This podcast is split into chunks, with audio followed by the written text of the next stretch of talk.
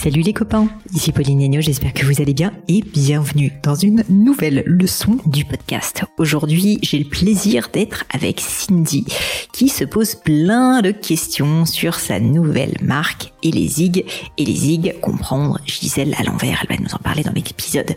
Je vous mets d'ailleurs les liens vers son compte Instagram et vers son site web, évidemment dans le descriptif comme d'habitude de cet épisode. Alors la question de Cindy est à la fois très simple et puis je peux vous dire bien compliquée à répondre, je le sais puisque je suis passée par là. Sa question, c'est comment arriver à se démarquer dans un milieu aussi concurrentiel que la mode féminine où le made in monde est omniprésent? Comment inculquer la valeur du made in France? Quand est-ce qu'on peut réussir Comment est-ce qu'on peut réussir à communiquer, à se différencier quand il y a autant de marques bah, qui font finalement un peu comme nous? Bref, j'ai trouvé que sa question était évidemment très intéressante. Je me la suis beaucoup posée aussi. J'ai même beaucoup testé de choses avec Gemio et donc c'est ce dont nous avons parlé lors de cet épisode. J'espère que ça sera utile, bien sûr, à la plupart d'entre vous. Mais je ne vous en dis pas plus et vous laisse avec Cindy pour cette nouvelle leçon. Salut Cindy Bonjour Pauline Écoute, je suis enchantée d'être avec toi aujourd'hui. J'espère que tu vas bien d'abord. Oui, très bien. Merci. bon, bah tant mieux. Euh, Cindy, est-ce que tu peux, s'il te plaît, comme le veut la coutume, eh bien me dire qui tu es d'abord, et puis ensuite qu'est-ce qui t'amène ici avec moi aujourd'hui? Oui, bien sûr. Donc je m'appelle Cindy, j'ai 32 ans. Après 10 années passées dans le salariat en tant que comptable, euh, j'ai décidé de tout quitter pour me lancer dans l'entrepreneuriat et devenir créatrice de mode éco-responsable. J'ai créé l'année dernière ma propre marque de vêtements éthiques pour femmes qui s'appelle Elésig donc Elésig, euh, pour que ce soit plus facile à retenir, si on le lit en partant de la fin, ça fait Gisèle. Et pourquoi Gisèle? Gisèle, c'est mon deuxième prénom, le prénom d'une de mes grand-mères que je n'ai malheureusement pas connue. Donc c'était un petit peu pour lui rendre hommage que j'ai décidé d'appeler ma marque ainsi. Donc à travers euh, à travers Edesig, euh, je souhaite vraiment me positionner en rupture avec la fast fashion euh, en proposant une mode intemporelle avec des vêtements confectionnés en France dans les Vosges à 95% grâce à la valorisation de tissus dormants de grandes maisons de couture. L'objectif ah, premier est vraiment d'être le moins polluant possible.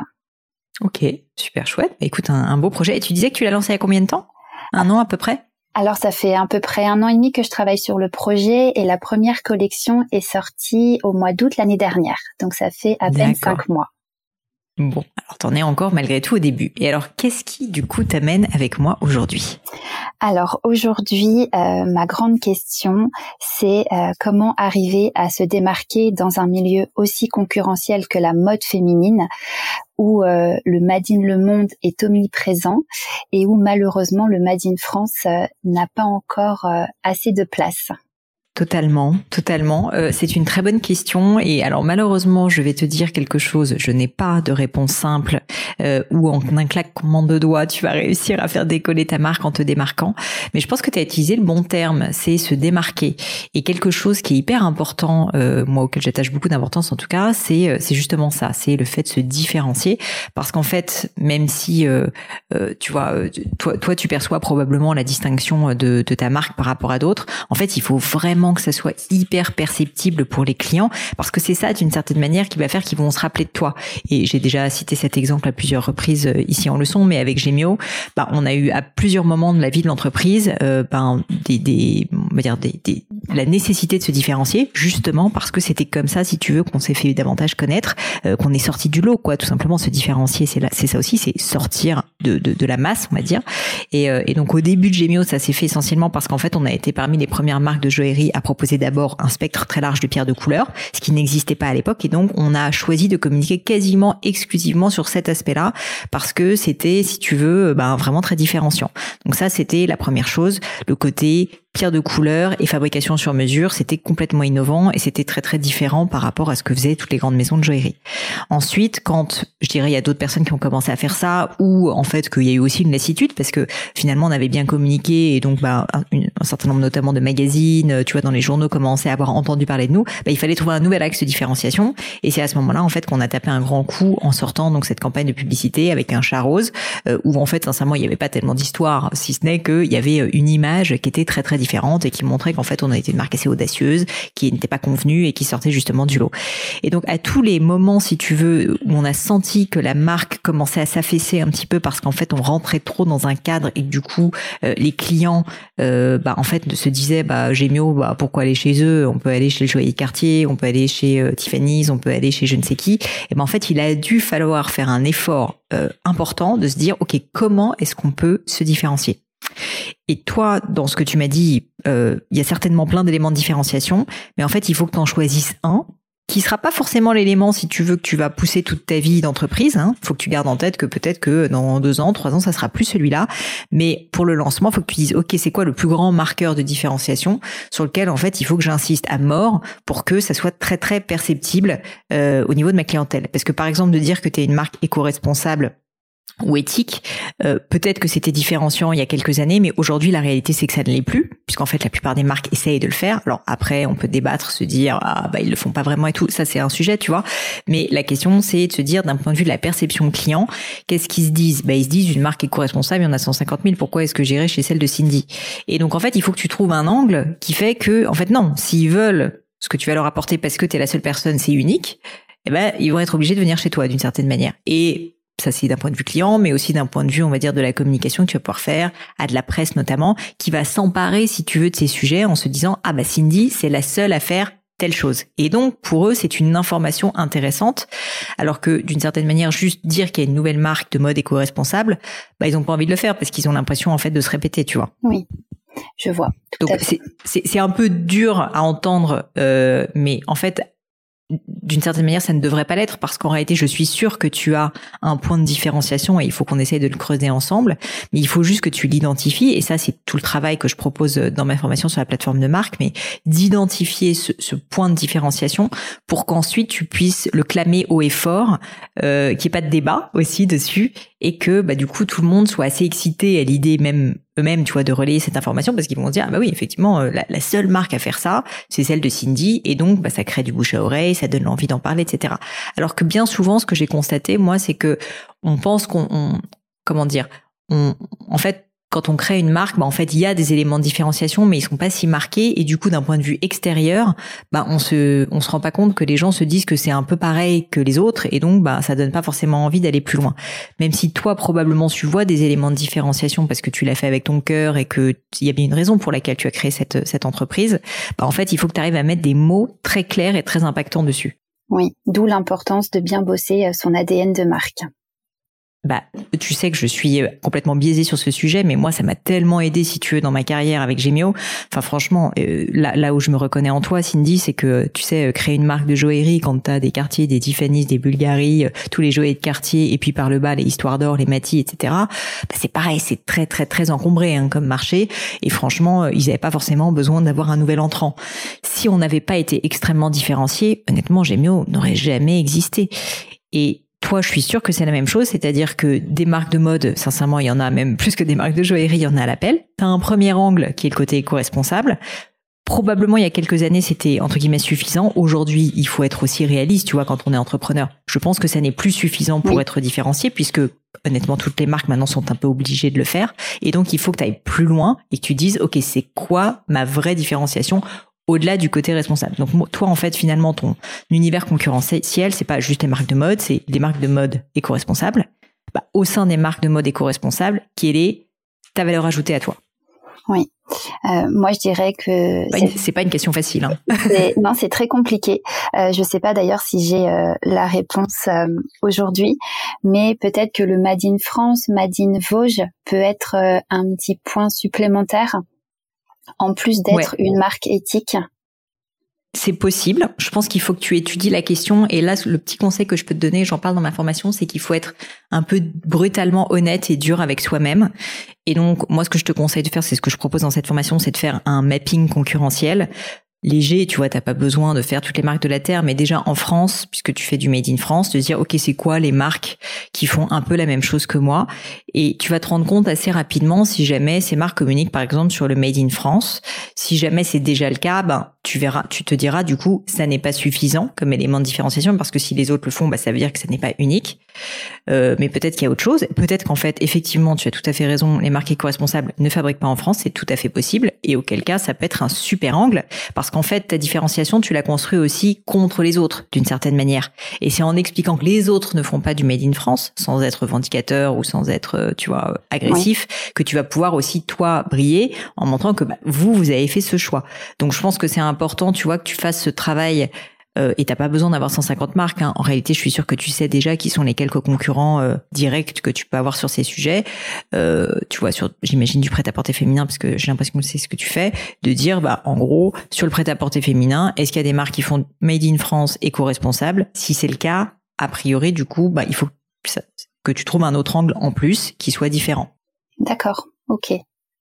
Parce que sinon, le risque, si tu veux, bah, c'est juste que tout le monde se dise, bah, pourquoi est-ce que j'irais euh, chez Cindy versus, je sais pas quelle autre marque qui fait déjà ça et qui le fait peut-être pas mal, tu vois, et qui, eux, a communiqué depuis plus longtemps que toi sur le fait que c'est leur différenciation. Parce qu'il y a une réalité aussi, c'est qu'il y a un premium à la première personne qui le fait.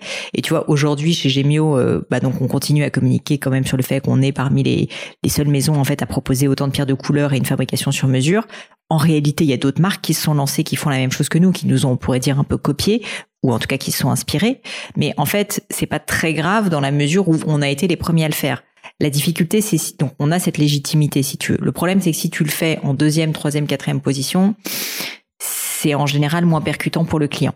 Mmh, bien sûr. Donc, euh, donc je pense qu'il y a ce petit travail préalable euh, à faire. Euh, moi, ce que je te conseille, bon, en toute euh, honnêteté, je te conseille de prendre ma formation parce qu'elle ira encore beaucoup beaucoup plus loin. C'est une formation euh, sur laquelle euh, j'ai mis. Enfin, c'est d'ailleurs la première formation que j'ai fait chez Demian. J'espère ne pas être pushy et que tu aies l'impression que je te vends ma soupe, mais je me dis que sincèrement ça pourrait t'aider. Et donc c'est c'est une formation bah, sur la plateforme de marque. et d'ailleurs sache que tu peux être remboursé si jamais t'es pas satisfaite. Mais la raison pour laquelle je t'en parle, c'est que je pense qu'il faut que tu ailles assez loin dans la définition de ce travail. Je pense pas que tu besoin. Ça va pas te prendre des mois si tu veux, mais à un moment donné, si tu as ce souci, je pense que tu as besoin en fait de lui tordre le cou et d'être sûr de toi et de te dire OK, ma différenciation, c'est ça et je peux le clamer haut et fort et j'en suis fier et j'en suis sûr. Parce que tu vois même la manière dont tu m'as parlé de là la différenciation par exemple avec les Vosges et, la France, tu as dit, je me rappelle pas des termes exacts que tu as employés mais je crois que tu as dit quelque chose comme euh, c'est peut-être une différenciation ou une petite différenciation. Oui, je ça veut dire que même toi.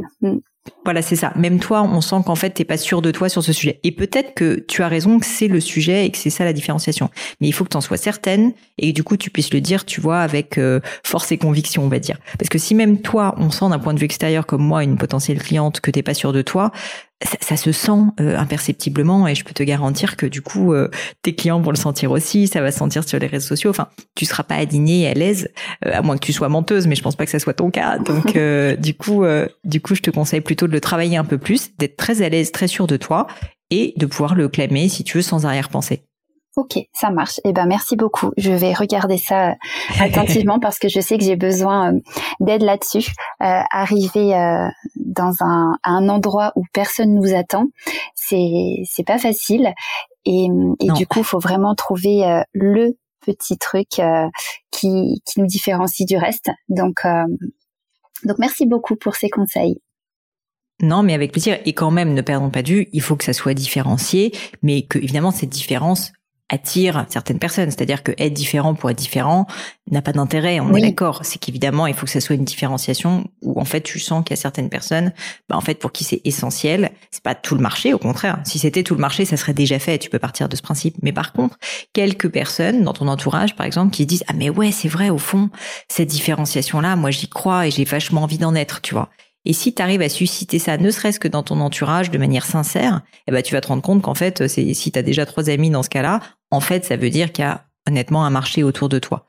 Donc, euh, je dirais qu'il faut à la fois trouver la différenciation, mais ça soit une différenciation qui soit utile. Paraît évident, mais je préfère quand même le rappeler parce que, euh, bah parce qu'en fait, sinon, en fait, différencier pour être différencier ne servira à rien, tu vois. Effectivement, on est d'accord. Bon bah Cindy, écoute, euh, je te souhaite bonne chance. C'est à la fois hyper excitant comme travail. Moi, je, bah, c'est drôle en fait pour tout te dire. Euh, je te fais une petite confidence. J'ai, je, je vais retravailler là la plateforme de marque de Gemio. Euh, c'est un travail d'une vie, hein. Une plateforme de marque, ça se retravaille tout le temps. Donc, te sens pas du tout coupable de pas l'avoir forcément fait avant ou suffisamment.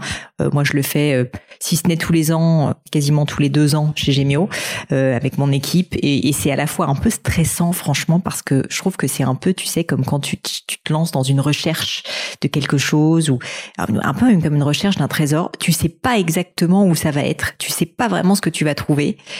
Mais il faut se lancer et à un moment donné, quand tu trouves, tu sais que c'est la bonne réponse. Et là, bah du coup, t'es hyper satisfait, hyper content de toi. Et, et c'est toujours assez douloureux, hein, on va dire comme processus parce que ça vient pas euh, simplement. Et la réponse, euh, tu vas pas te réveiller demain matin en sachant ce que c'est, ça, ça risque de prendre peut-être quelques semaines, mais par contre, quand tu sauras, eh ben, je peux te dire que tu seras, euh, tu seras beaucoup mieux parce que tu seras aligné. Donc un petit travail pas évident, mais mais qui vaut la peine d'être fait. Et puis surtout, comme je suis assez convaincue, si tu crées une marque, c'est un travail que tu vas devoir renouveler à plusieurs reprises, c'est normal parce que ta marque va évoluer, que le marché évolue. Eh bien, c'est toujours bien de se lancer plus tôt parce que comme ça, tu vas apprendre à le faire.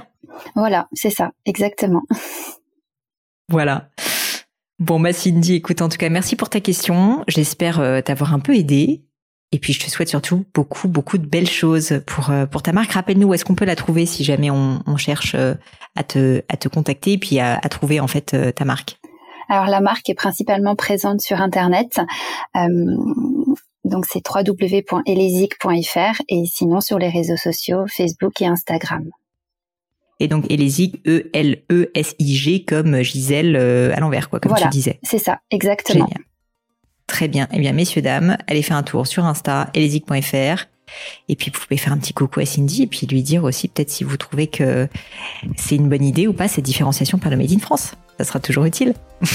Merci beaucoup, Pauline. Merci. À bientôt, Cindy. Au revoir. Et voilà les amis, c'est fini pour aujourd'hui. J'espère que cette leçon vous a plu. J'ai pour ma part passé un très bon moment. Bah, si ça vous a plu, vous savez ce qu'il vous reste à faire. N'hésitez pas à diffuser cet épisode, bien sûr, autour de vous, sur les réseaux sociaux, LinkedIn, Instagram et j'en passe. Et puis pourquoi pas un peu de bouche à oreille, hein, de vive ça marche aussi.